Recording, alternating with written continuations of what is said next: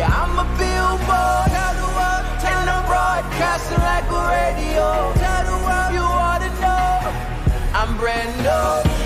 know one thing's true. I don't even really deserve to know you, but I, I'm a witness that you did this, and I'm brand new. So I, I'm ready to go, and I'ma tell the world what they need to know.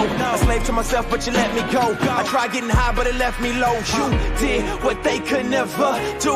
You cleaned up my soul and gave me life. I'm so brand new, and that's all that matters. I, I ain't love you first, but you first loved me. Come on. In my heart, I cursed you. But you set me free. I gave you no reason to give me new seasons, to give me new life, new breathing. But you hung there bleeding. You died for my lies and my cheating, my lust and my greed. What is a man that you mindful of him? And what do I have to deserve this loving? Trying to make the moments last. Holding on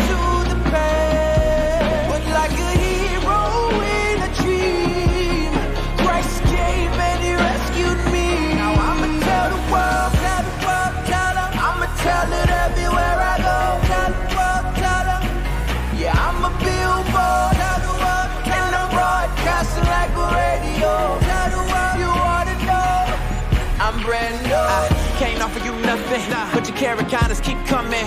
And your love is so unconditional, like it butterflies in my stomach. I got the old me in the rear view, got a new me, got a clear view. I was so dead I couldn't hear you. Too deep sin to come near you, but you drew me in, you clean me up, to take me home, beam me up. Before you do, just let me tell the truth and let these folks know that I done seen your love and it's everlasting, infinite. It goes on and on, you can't measure it, can't quench your love, that can't separate us from the love of God. There's no estimate. My face look the same, my frame been rearranged, but I'm changed. I promise ain't the same. Your love so deep, you suffered and took pain. You died on the cross to give me a new name. Ain't nothing like I seen before. I got a beam and glow. I was low down and dirty, but you clean me, Lord. You adopted me, you keep rocking me. I'ma tell the world and ain't nobody stopping me. Trying to make the moments last. Holding on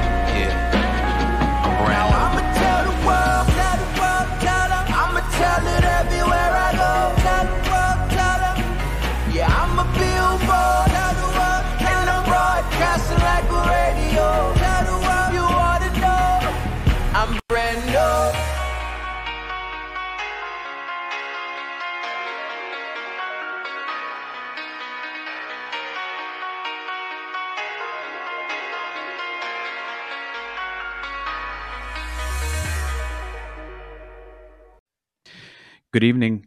Good evening and God bless. And uh, welcome back to Misión Misionera Macedonia, Macedonia Missionary Missions.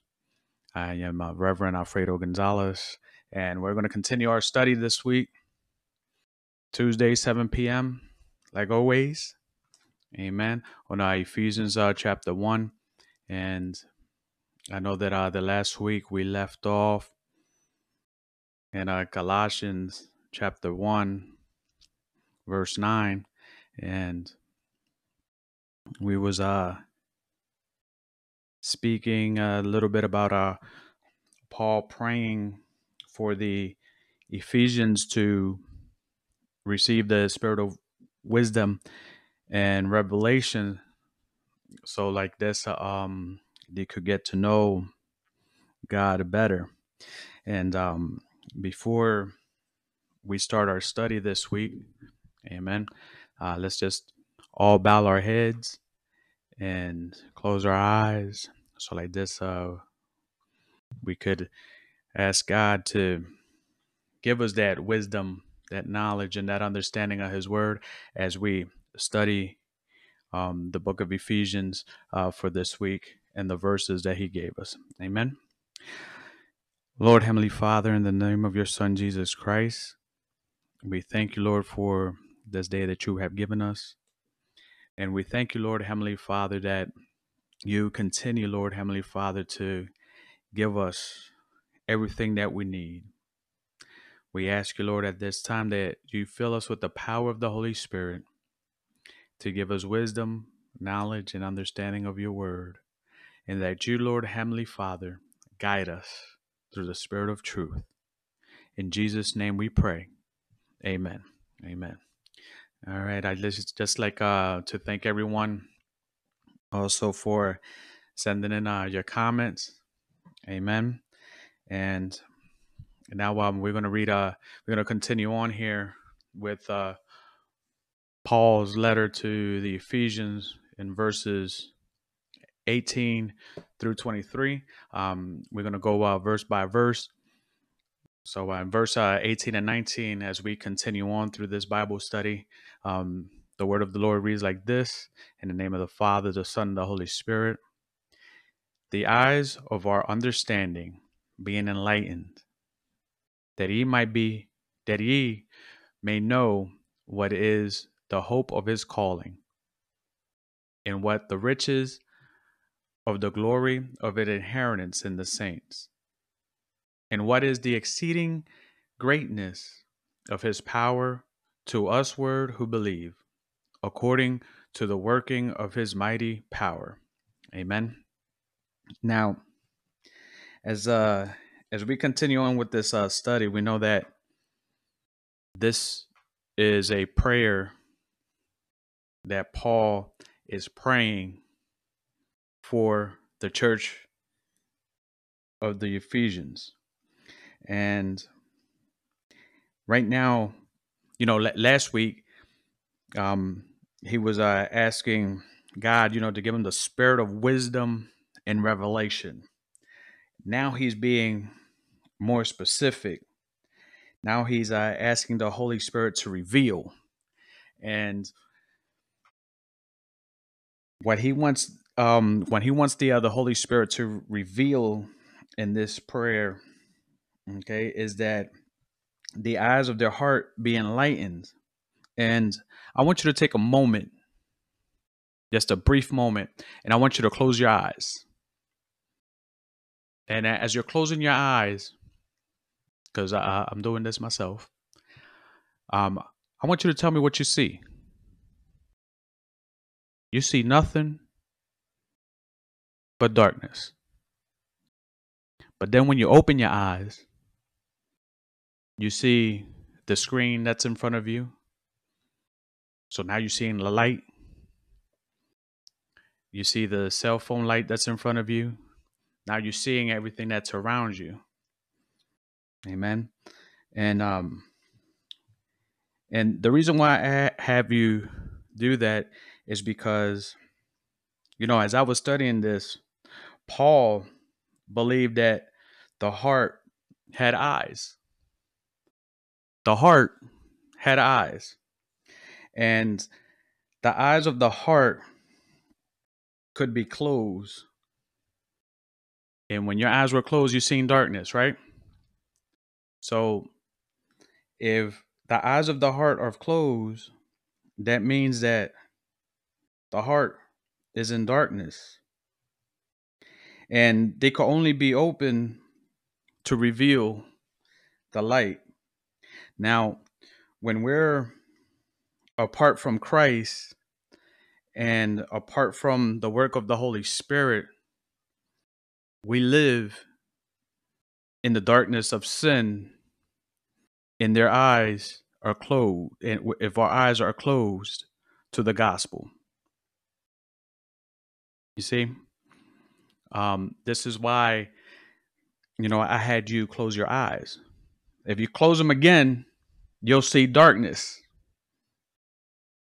And if you're seeing that darkness with your eyes closed, those are people that live in sin and they have their eyes closed to the gospel of Jesus Christ. But as soon as you open your eyes, when you accept Jesus Christ as your Lord and Savior, that's when your eyes are opened that's the time of uh, conversion. Okay. You're able to see the light. And once you're able to see that light, Paul believed that you had to continue on growing in the knowledge of God because that's what is uh, really needed after conversion. And I know last week um, I had mentioned that when Paul evangelized, he did not forget about the people that he had converted through the power of the Holy Spirit, through the power of Christ that he had brought into the gospel. He didn't forget about them. And when he raised up a church, he didn't leave them without support, not only without financial support, but also without spiritual support, because he also left spiritual leaders behind in order for the church to continue growing. And that's just, that that's what's uh important once you have a conversion. And um we also have to uh, realize that once you have a person that has accepted Jesus Christ as their Lord and Savior, and I'm going to keep repeating this, is that follow up is important and that you need to continue, okay, discipling that person. And um, in order for them to grow in God, in order for them to know God better. Amen. And Paul prayed that the Ephesians' eyes would open to the hope of which he has called you. And we see that in our verse 18, where he says that ye may know what is the hope of his calling. And Paul often spoke of the relationship he had with God as a calling. And we all have a relationship with God because we all have been called by God. Okay. So our calling, okay, is connected with our relationship um, with God. And Paul also explained it to uh, Timothy that God called us and God saved us, and that God also called us to have um, a holy life and within the calling.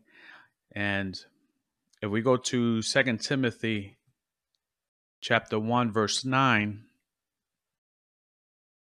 we see here and i'm having trouble with this slide so just uh for those of you uh watching on our youtube just uh give me one moment Okay. But um in Second Timothy chapter 1 verse 9 we read who has saved us and called us with a holy calling not according to our works but according to his own purpose and grace which was given us in Christ Jesus before the world began. And once again, this is Paul explained to Timothy that we are called and we are called within holy calling. And we all, and that phrase right there also tells us that we are called to a holy life. So we have to live lives that are worthy of God, like Paul was telling the Thessalonians in another letter. Um, because of our calling, we continually influence at this very moment, in this present day. From once uh, we are called, and every time we talk about calling, um, people think about a position.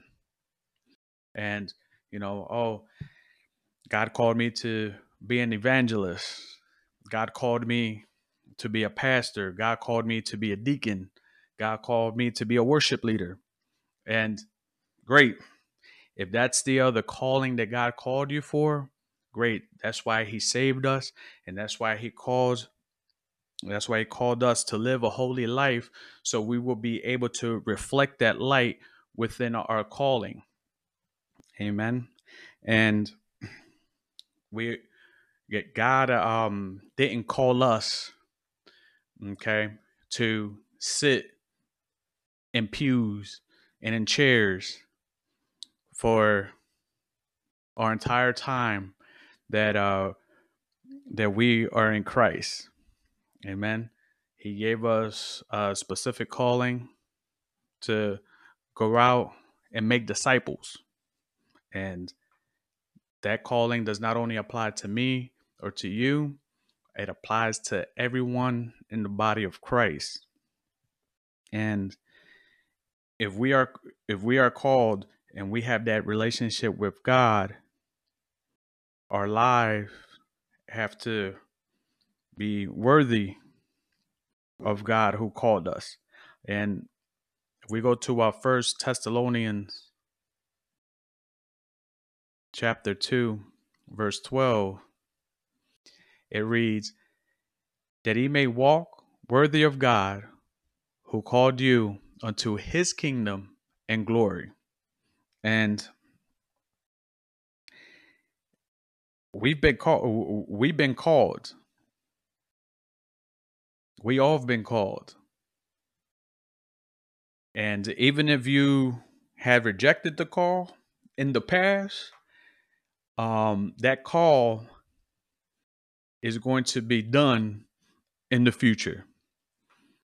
So if God has been calling you to worship Him or to change your life and you have rejected Him before, guess what? Even though you have rejected Him, He's still calling you because He has a purpose in your life and you are going to do God's purpose because God has a plan and that plan is going to be carried out. Amen. And Paul um also reminded here the Thessalonians that God called them so that they might share in the glory. And sharing the glory with who? And when we when we read uh Second Thessalonians chapter 2 verse 14 and having trouble with the slide here just give me one moment. Second thessalonians chapter 2 verse 14 it reads whereunto he called you by our gospel to the obtaining of the glory of our Lord Jesus Christ. So, this is where we're going to share our glory in the glory, and that is in the glory of our Lord Jesus Christ. And Paul seen his calling, and we see our calling now as a past, present, and future. This is that this is all wrapped up into um one package, this calling. Because whatever wasn't done in the past is going to be done in the present, and whatever is not done in the present is going to be done in the future within your calling. And that could be in your ministry.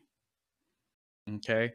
That could be whether at this moment, you know, you feel like you're not prepared but God is going to prepare you to do his work, to do the calling that he called you for. Because uh, like the uh, the sermon on uh on Sunday, um our pastor uh said that God's not crazy. If he's going to send you out, he's going to send you out prepared. He's going to give you all the instructions that you need. Amen. But um, just remember that it is going to be carried out no matter what, and then we're going to share in that glory. The Apostle Paul also prayed that the Ephesians know the riches of the glorious inheritance in the saints. If um, we see that here in, uh, in verse 18, that uh, he the, what the riches of the glory of his inheritance in the saints. And what we have to realize is that you know during this chapter 1 study we've been talking a lot about the inheritance.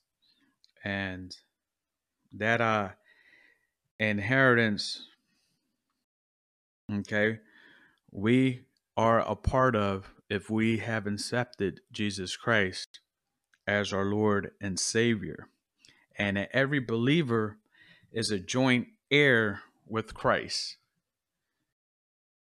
And Romans chapter 8, verse 17 tells us, tells us and if children, then heirs, heirs of God, and joint heirs with Christ, if so, be that we suffer with him, and that we may also glorify together. Now, this inher- this inheritance, okay, that we are a part of, we re- we become part of that inheritance at conversion once we have accepted Jesus Christ as our Lord and Savior, the gift of the Spirit is given to those who believe. And once we believe, we are part of that inheritance. Now, you know, a lot of Christians spend a lifetime learning about what's involved in this inheritance and we hear we hear a lot of uh, studies on how we're going to receive this inheritance, on how we are partakers of this inheritance. But you know, we're not going to receive this full inheritance until two things happen. Either one of two things are going to happen. Let me ask you this question and um, maybe you know you, you could answer this uh, for me or just send me a message or a comment is that um, how do you receive an inheritance here on earth? That's a good question right? Because um let's think about this for a moment. If let's say one of your family members Okay, I'm going to use a, an example. All right, let's say one of your family members are rich. And you say, I want to be part of it, of his inheritance because uh, um, you want Uncle Bob to leave you some money, right, when he dies, right? Because um, you're going to receive your inheritance when Uncle Bob dies and uh, Uncle Bob is going to leave you a million dollars plus his house and his car. But in order for you to receive that inheritance, what has to happen? Uncle Bob has to die. And um, hopefully he dies in Christ, right? So, in order for a Christian to receive a full inheritance, he will receive that after his death. This is one of the two ways that you will receive a full inheritance in the kingdom of God. Is that you have to die in Christ in order to receive that full inheritance. Wow, after you die, you're going to receive eternal life. And you're going to receive a glorious body. When Jesus Christ comes back for his church, because that's the second way that you receive your full inheritance in the kingdom of God. One is after death or the return of Christ Jesus. That's how the believer receives that full inheritance. Amen. And we are partakers and we are joint heirs with Christ in that inheritance. Amen. And if uh, we continue on um, in verse uh, 19 of Ephesians chapter 1, and I'm still having trouble with this slide here, but I'm just uh, going to read it out of my uh, Bible. And it says, And what is the exceeding greatness of his power to us, to usward who believe, according to the working of his mighty power? Here, Paul prayed that the Ephesians' eyes will be open to their calling and their inheritance. And in this verse, he added his exceeding greatness, is exceeding greatness of his power. Now, when you um read this in another translation, it reads, and his incomparably great power for us who believe. And that word uh, incomparably is is a compound word that says uh, to the next level. When you read exceedingly greatness, it means that there is nothing, nothing greater than the power of God. There, there's nothing. You know, God, God has no rival. Okay, He could take down anybody. All right, there is nothing greater than the power of God, and, and nothing, nothing can supersede that. Amen. And no matter how much um, people try to comprehend the power of God and try to compare his power to other things, it, it, it's unmeasurable. I mean, you, you can't measure that. You can't measure God's power. And the apostle Paul was uh was letting um was letting the Ephesians know through um through his prayer that their eyes had to be open to this calling. Amen. Because if you study if you study this book of Ephesians with us, you're going to see that at the very beginning of uh of our chapter one, you know, the Ephesians uh worldview and the introduction was uh very worldly because the Ephesians worldview, okay, the people saw the power of magic, they saw the power of uh, astrology, uh, which today uh, they also we also use uh, not us Christians, but the world uses horoscopes. Okay, they seen the power of that also. They also they also worship the god of uh, Artemis and um, the goddess of uh, Diana. So the so they seen the power and the worship of cults in that time, which you see in our time today. The also worship the emperor of Rome.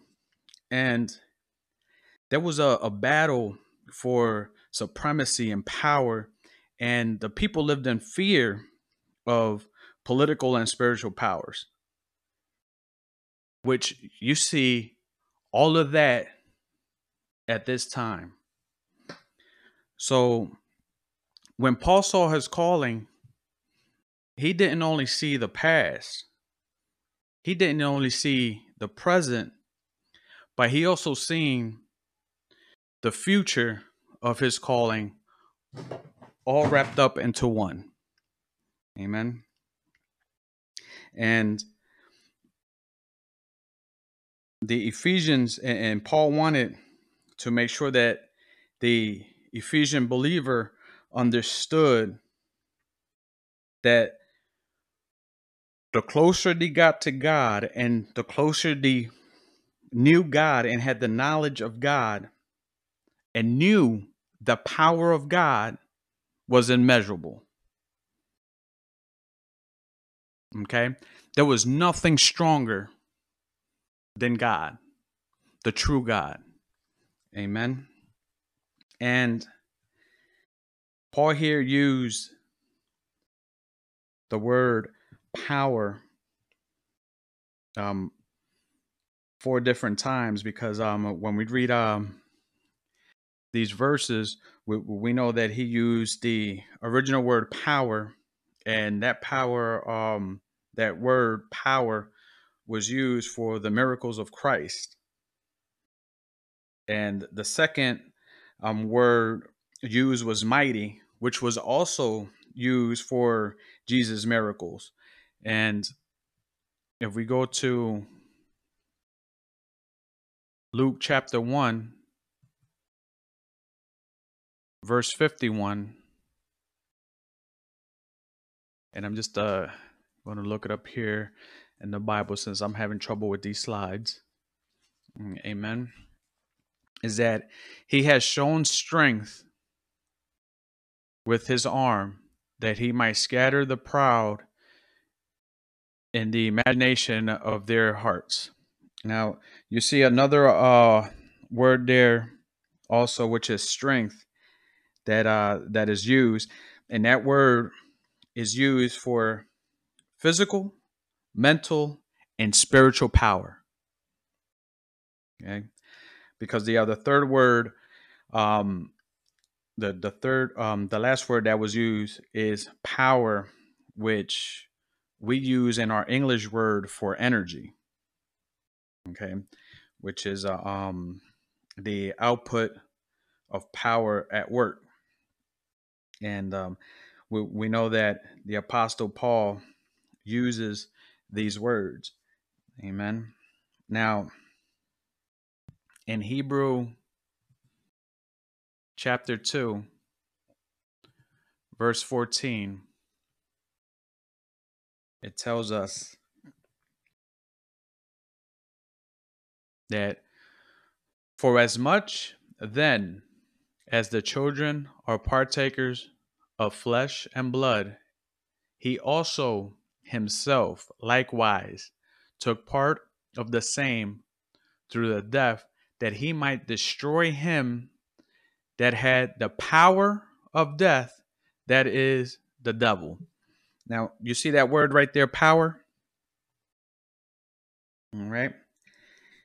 That word right there, okay, states that Jesus Christ has has the authority over something as strong as death. He has the authority over that. Okay? And we have to comprehend and we have to understand that there is nothing more powerful than Jesus Christ, our Lord and Savior, and the power of God. Amen. And we also know that the power of God doesn't have no limits. And if we go here to Ephesians chapter 1, verses 20 to 23, and I'm going to read out all three verses, and then we're going to go through the verses one by one.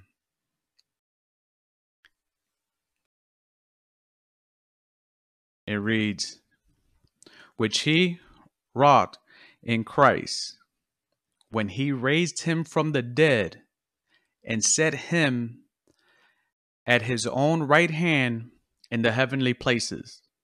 For above all principality, all power and power, and might and dominion and every name that is named, not only in this world, but also in which is to come, and has put all things under his feet, and gave him to be the head over all things to the church, which is his body, the fullness of him that filleth all in all. Amen. Now, when we read our verse 20, is uh that second that second line when he raised him from the dead. Now, if God can raise Jesus Christ from the dead, is there anything else that he cannot do? That's my question to you. Is there anything that he cannot do? After he raises a person up from the dead, does he have to prove how powerful he is? For some of us, we say no. And for some of us, we still searching for his power to see how powerful he is. And we, and we challenge that power. Nobody should ever challenge God because you're going to lose. Amen. And um, but uh we read here that he wrought uh, that word right there, W R O U G H T. Okay. Um, that, that word right there is uh, very uh, significant because that word is an adjective and when you when you look it up in the dictionary it actually says that it, it works into shape by an artist or effort or elaborately um, embellished or processed for use. Um, the other definition is beating into shape by a tool or deeply stirred. So when we um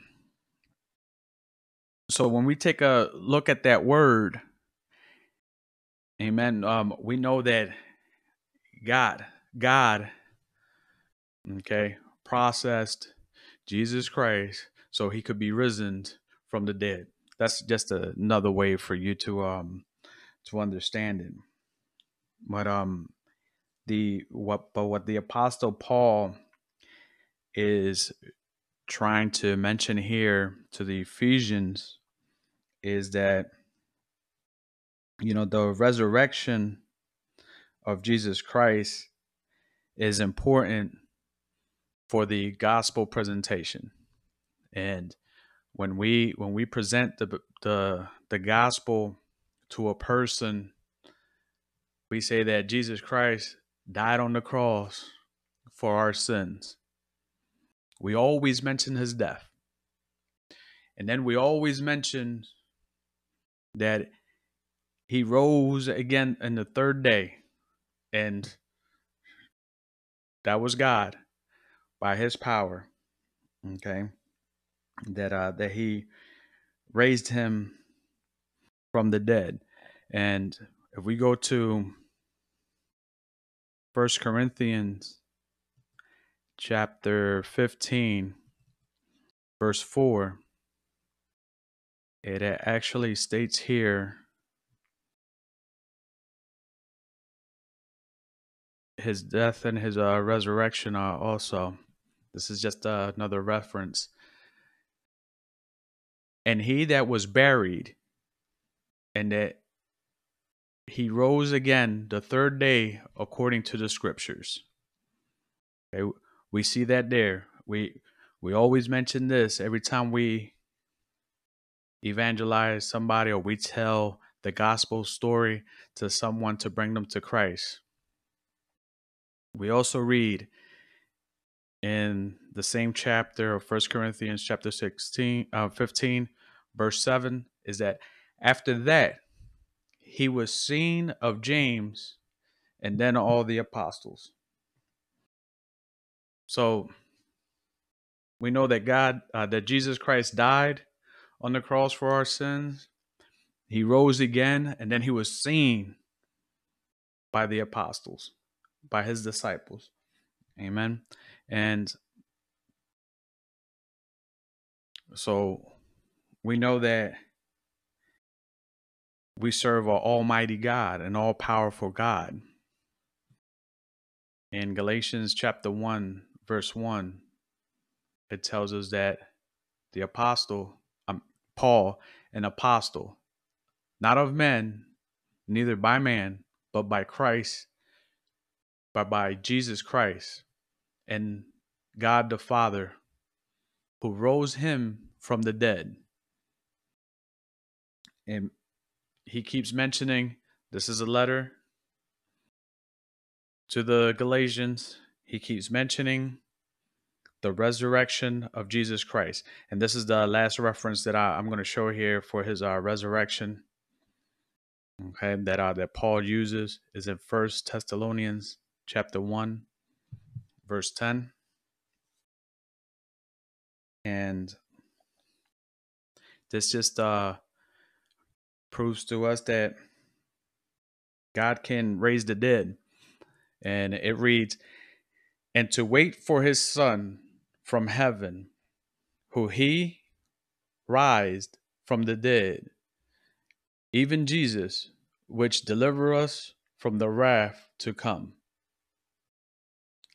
and to wait for his Son from heaven, whom he raised from the dead, even Jesus, which delivered us from the wrath to come. See, God demonstrated his power with the resurrection of his son, Jesus Christ. And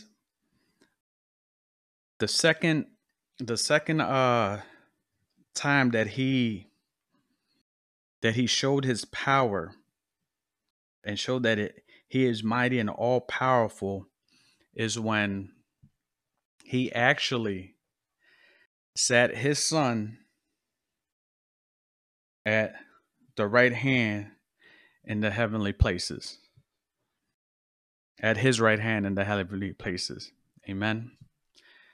Because um we see that God okay is all powerful. But I want you to uh, think about the gospel story for a moment because we always talk about the death of Jesus Christ and the resurrection of Jesus Christ. But one part of that story is his ascension, him being placed at the right hand or him being seated at the right hand of God in the heavenly places. And, you know, everything else is mentioned all the time except for that.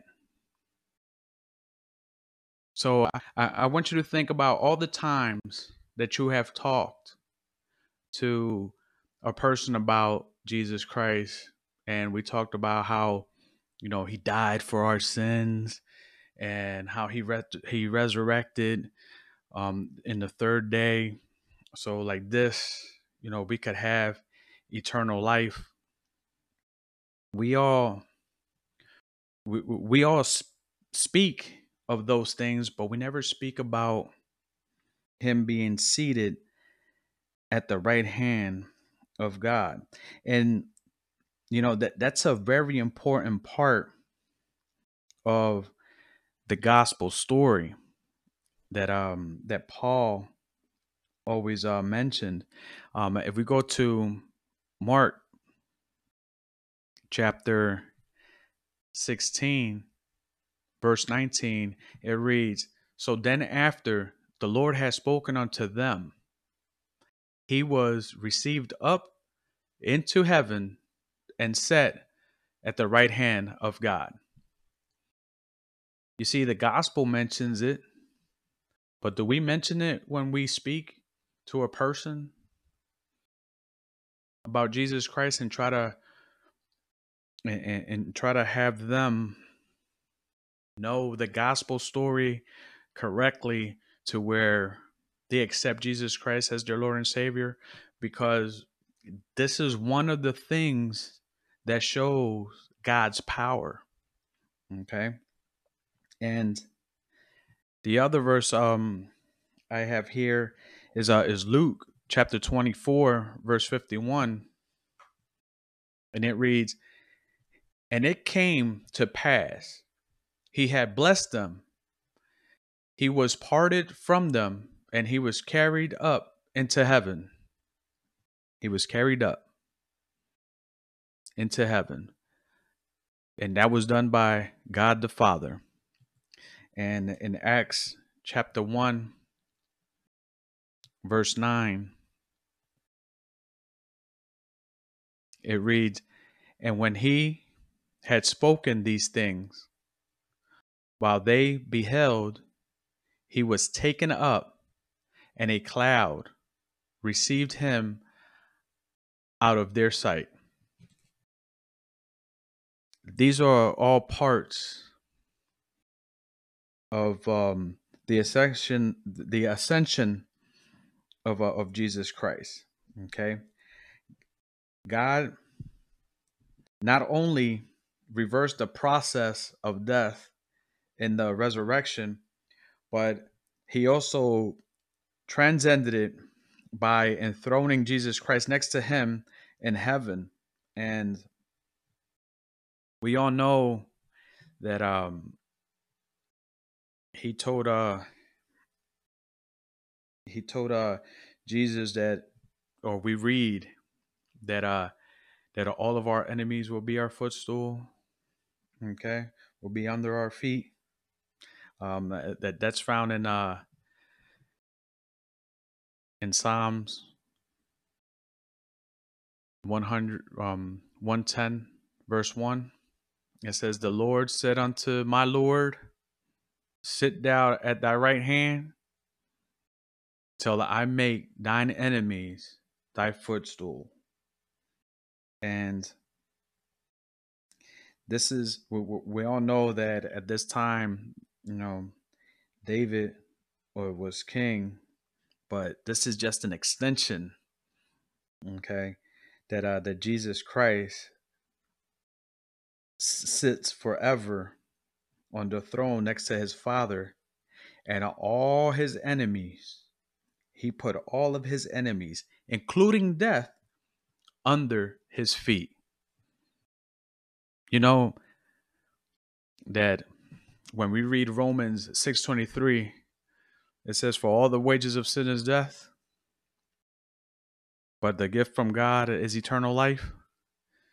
And and I'm just uh, paraphrasing and that's because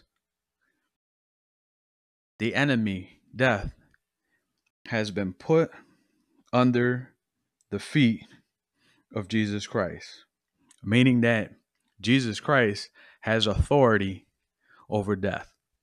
Nothing can touch us after we have converted. We should not be scared of death because death is gain for us. Amen.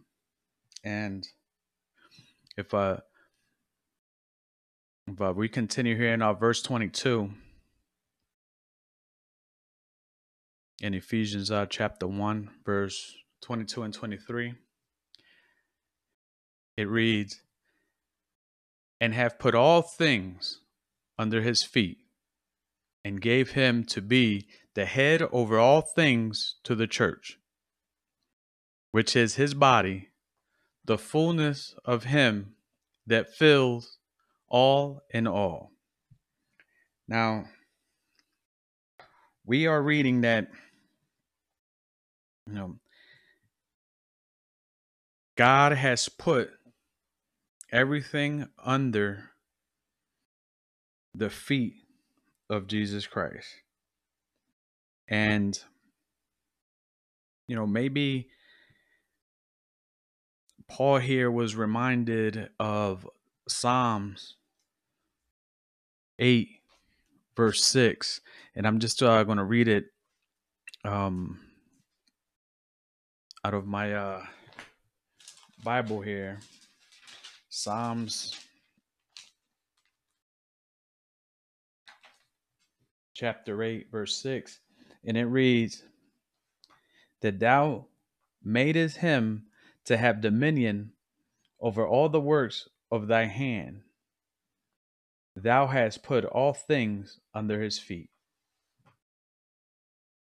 Paul, right here, was writing part of Psalms chapter 8, verse 6. And not only was everything inferior to to um, Jesus Christ and everything was put under his feet, but they were also subject to him.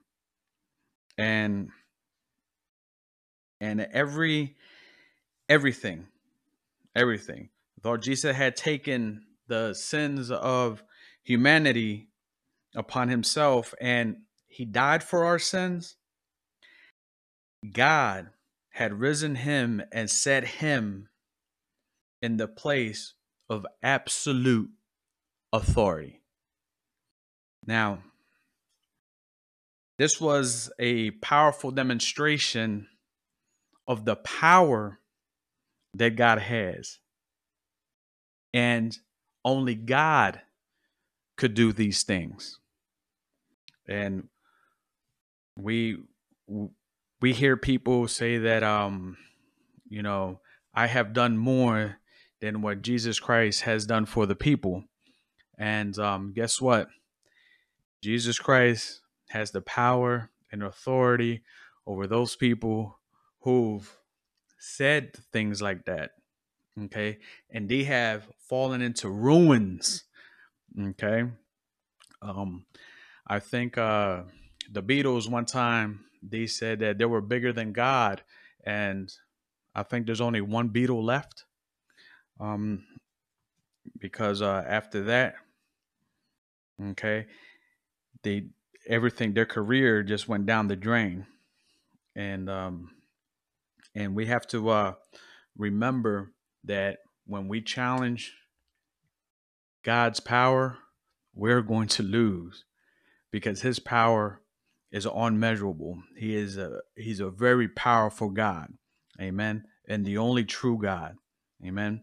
So we also have to um, understand since everything falls under his feet and he is the head of all things to the church, that every decision and every direction for the church has to be set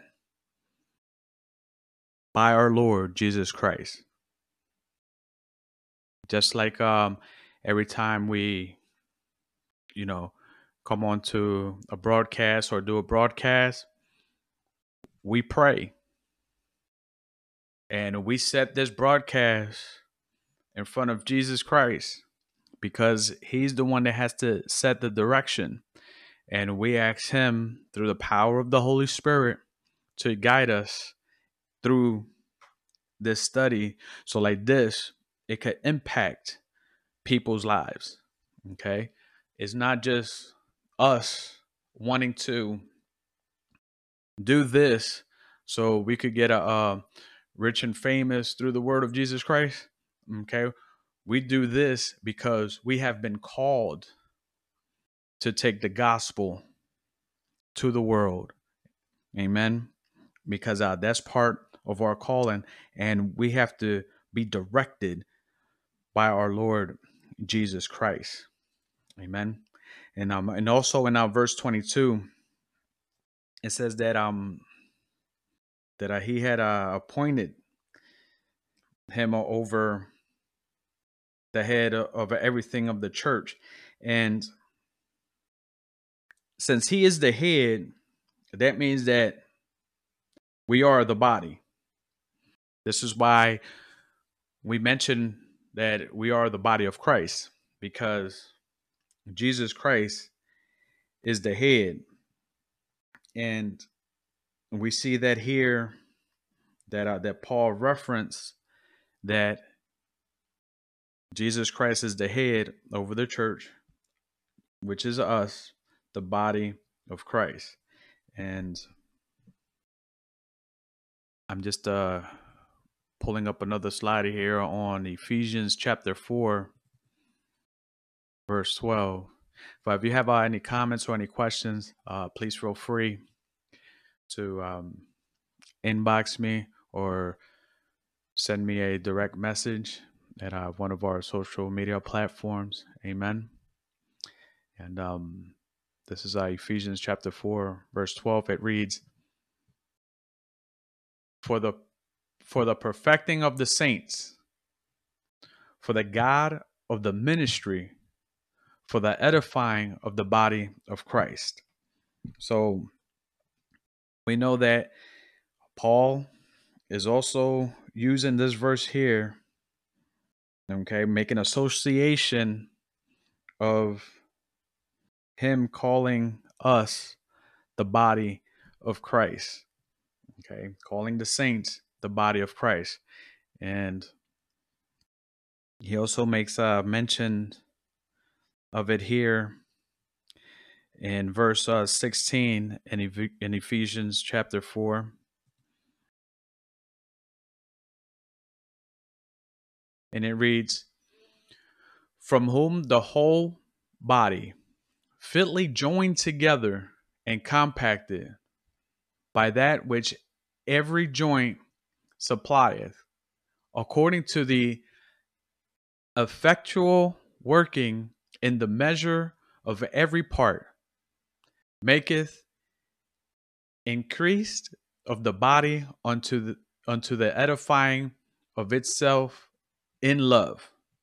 And right here, to increased in the body is talking about the church. Okay. And he also makes um reference to the body of Christ here also in uh, Ephesians chapter 5 verse 30 for we are members of his of his body of his flesh and of his bones. And we see that Paul viewed the church as an organism as a body, as a physical body, okay, rather than an organization. Okay. So Paul is actually making reference of the body of Christ being like our actual body and him being the head, okay, and us being the other um parts of the of the body. And, um, and you can also um, read that in Romans chapter 12, verse 5, and 1 Corinthians chapter 12, verse 27, and Colossians chapter 1, verse 24, and Colossians chapter 2, verse 19. Now, the head always has to be connected to the body.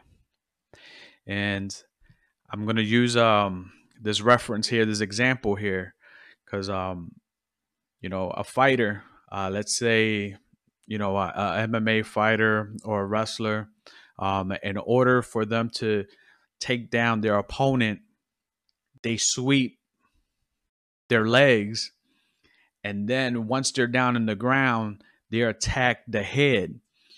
And the reason for that is because if you control a man's head, you control his movement and you control his whole body. And you could put a person in a front face lock. Um, for those of you that know what a front face lock is, okay, it's when you wrap your arm around somebody's head while they're uh, while they're bent over facing you, okay, and you could control their whole body. Now,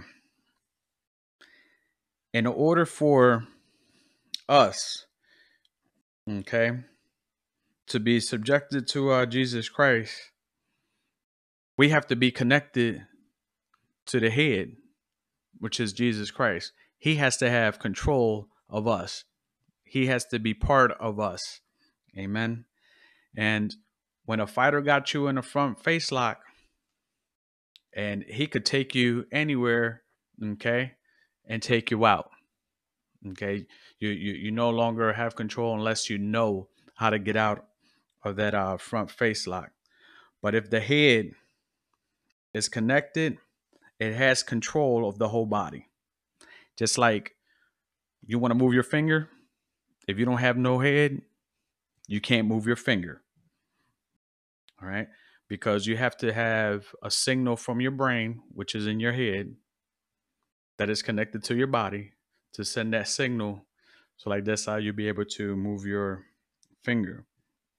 And and this is why, you know, Paul describes him being the head over the church, the church being the body of Christ, because once we are connected with Jesus Christ, okay, we are functioning as a full human body. Okay, we're able to do what He directs us to do. And we have to make every decision, okay, through Him. Amen. Paul um, also describes okay, the body as the fullness of him.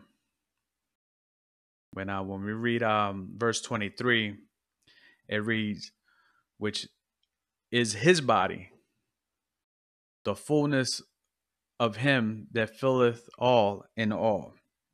Now there's there's many different interpretations um, of this, and I'm just uh, going to give you three because the first uh, interpretation is that the church is filled by Christ and Christ fills the world completely through the church.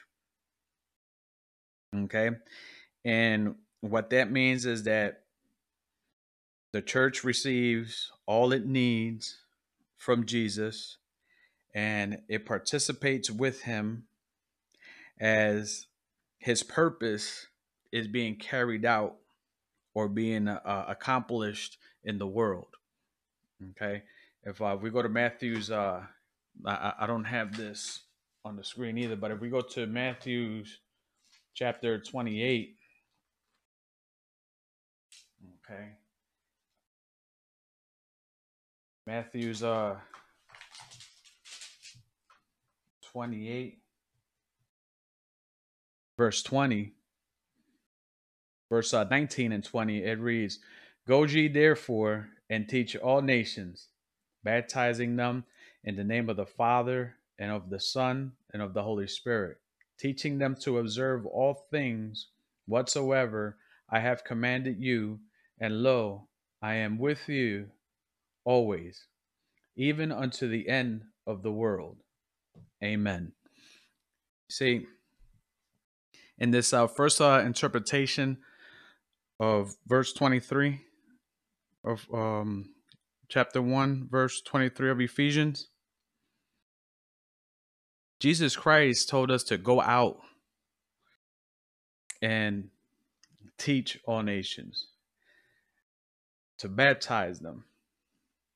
So, as we are being filled, okay, by Jesus, we carry out what he needs to accomplish in this world.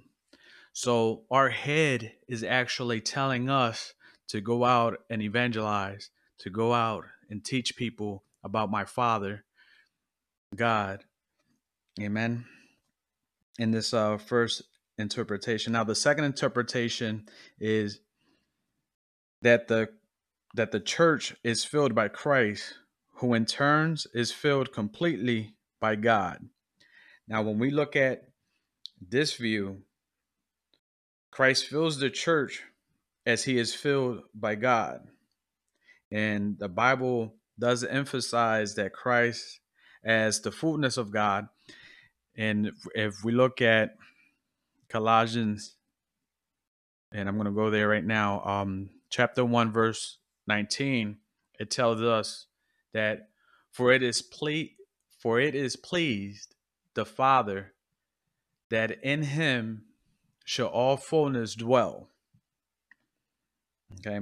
So if Christ is filled by his Father, then the church is filled, and then we'll be able to carry out um, our mission for Jesus Christ out in the world. But it also um, tells us that here in Colossians chapter 2, verse 9, and it reads, For in him dwelleth all the fullness of the Godhead bodily. The Godhead, that's uh, Jesus Christ bodily, being uh, us. Amen. And that's uh, the second interpretation that Christ as the fullness of God and Christ fills his church and as he is filled and the church is filled amen he is uh, filled by God. And the third interpretation uh, of this verse is that this verse is that the church is filled is filled up Christ as more and more members are incorporated into his body. And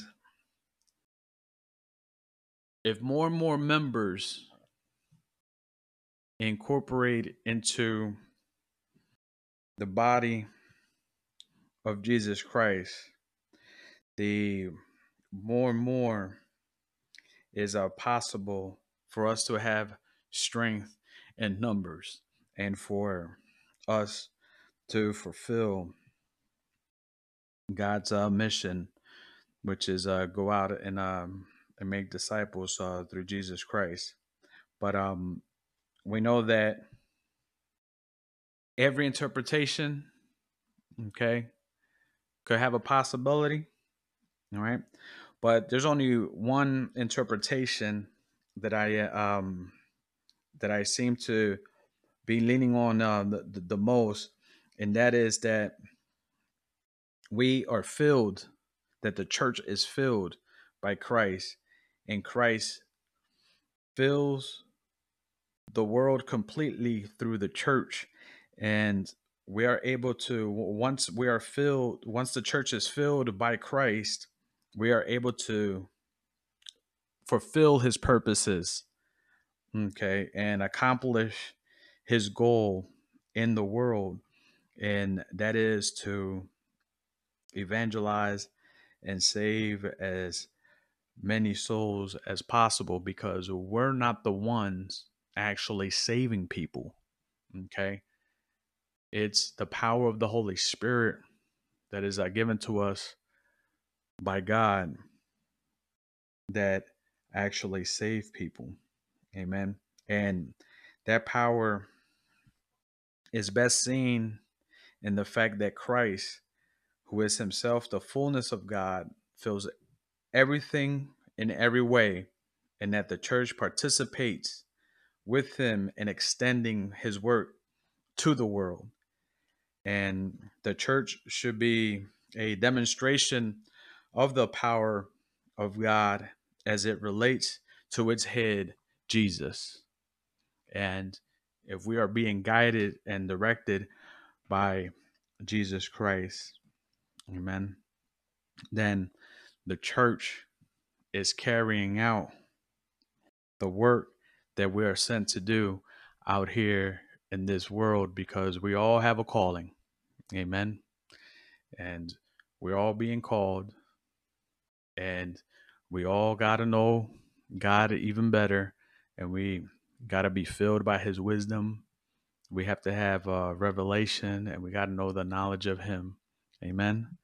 And I'd like to um, thank you for this uh, hour and six minutes. Amen. That uh, that you have given me um, in order for me to instruct you through this uh, Bible study. Amen. Um, we have finished chapter one.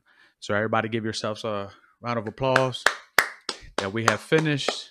Okay, the first chapter of Ephesians, chapter one. And, and don't forget that next week, Tuesday at 7 p.m., we will be starting chapter two of Ephesians. And we'll be um, going through verses um, 1 through 10. Amen. And uh, everybody got uh, if anybody has uh, any questions, just um, reach out to us. Amen. Through our social media uh, platforms, and um, we'll answer all of your questions. Amen. Um, but uh, let's all bow our heads and we'll close out in prayer. Lord Heavenly Father, in the name of your Son Jesus Christ, we thank you, Lord Heavenly Father, for this time that you have given us, Lord, in, in order to study your word. And we ask you, Lord Heavenly Father, that you give us everything that we need, Lord Heavenly Father, in order to evangelize, Lord Heavenly Father, one person a day. Father God, give us one person to speak to. And in the name of Jesus, Lord Heavenly Father, we cast away all spirits of fear, all spirits of nervousness, all spirits of anxiousness, Lord Heavenly Father, out of our lives in the name of Jesus. We cast away every negative voice that's in our head, Lord Heavenly Father, in Jesus' name. We ask you at this time, Lord Heavenly Father, in the name of Jesus, that you, Lord, cast down your power of healing over our bodies, Lord. Cast away, Lord Heavenly Father, every pain, every ache, Lord, in the name of Jesus. We ask you, Lord, that you cast away, Lord Heavenly Father, every sickness, Lord, that we may have, Lord Heavenly Father. We rebuke the spirit of infirmity of all kinds, of all ranks, in Jesus' name. Father, we ask you, Lord, that you cast away, Lord Heavenly Father, this virus away from us and away from our homes, Lord, in the name of Jesus because nothing in the name of Jesus of Nazareth could touch us. In Jesus' name. Father, we ask you, Lord Heavenly Father, that you continue giving every leader, Lord Heavenly Father, in every church, Lord. Fill them, Lord Heavenly Father, with the power of the Holy Spirit. Give them everything that they need physically and spiritually, Lord, in Jesus' name. I ask you, Lord Heavenly Father, that you continue, Lord Heavenly Father, supplying their needs, Lord. And that we'll be able, Lord Heavenly Father, to help one another and support one another, Lord, within the body of Jesus Christ. We ask you, Lord, that you continue, Lord Heavenly Father, giving us time, Lord, to be able to share the word to with one another and to be able to study this word, Lord, in Jesus' name. In Jesus' name we pray. Amen and amen. Um, I'd like to thank everyone for their time, um, for gathering for this uh, Bible study. And, um, and don't forget that uh, next week we'll be starting chapter 2, amen, of uh, Ephesians. And you know me, I got to close out with this song. I actually found a song for this occasion, and I just uh, want you to hear um, Open the Eyes of My Heart. Amen. And I'll see you next week at 7 p.m. on Tuesday. Relentless Church.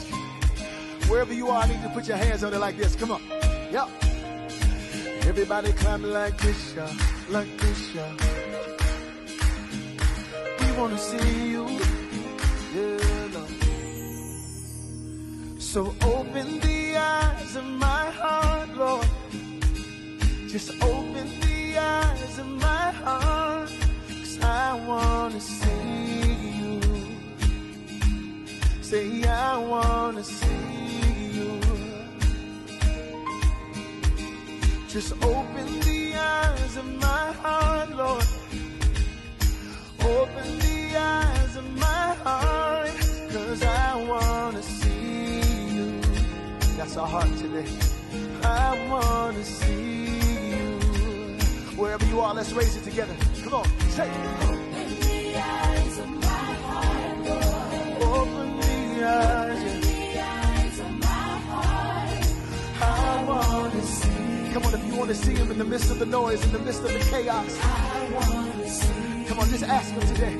Oh, oh, oh, say, open the eyes. Open the eyes of my heart, Lord. I wanna see it like you see it. Open the eyes of my heart. I wanna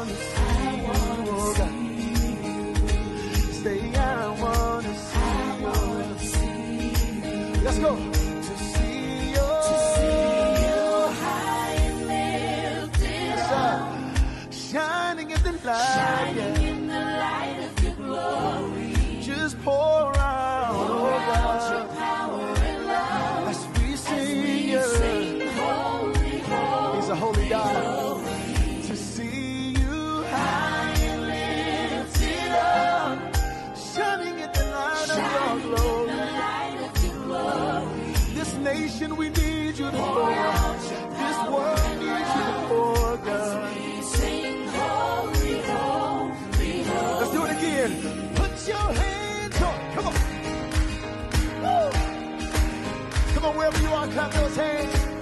If you want to see them, everybody clap, clap, clap your, your heart's desire, God. We just want you and only you. All over the world, let's sing it together. Say, open the eyes. In the eyes of my heart, We want your perspective, God. Give us your perspective. the eyes of my heart. Oh, I want to see for my family. I need to see you for my business.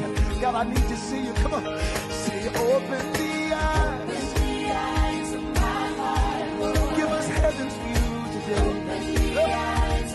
Say, I want to see you, oh. Oh, say, I want to see you. We gotta go to see you.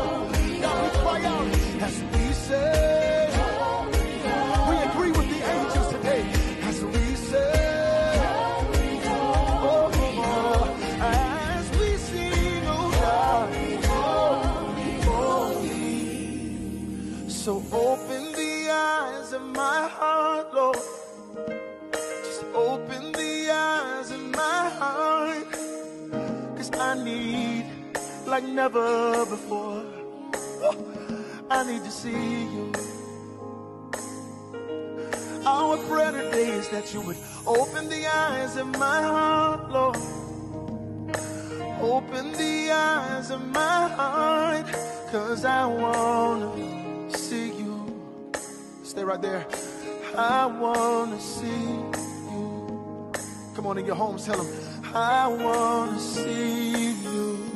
The hope of glory, I wanna see you. Jehovah Jireh, I wanna see you. Come on, talk to him.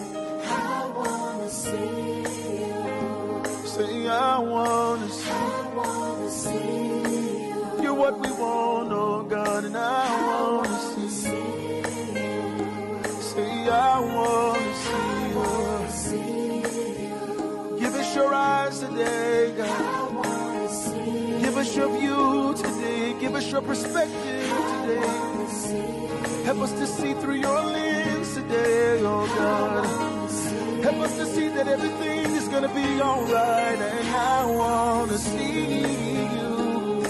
I want to. Oh God, say, I want to see you. Lift those hands right here. Say, I want to. I want to see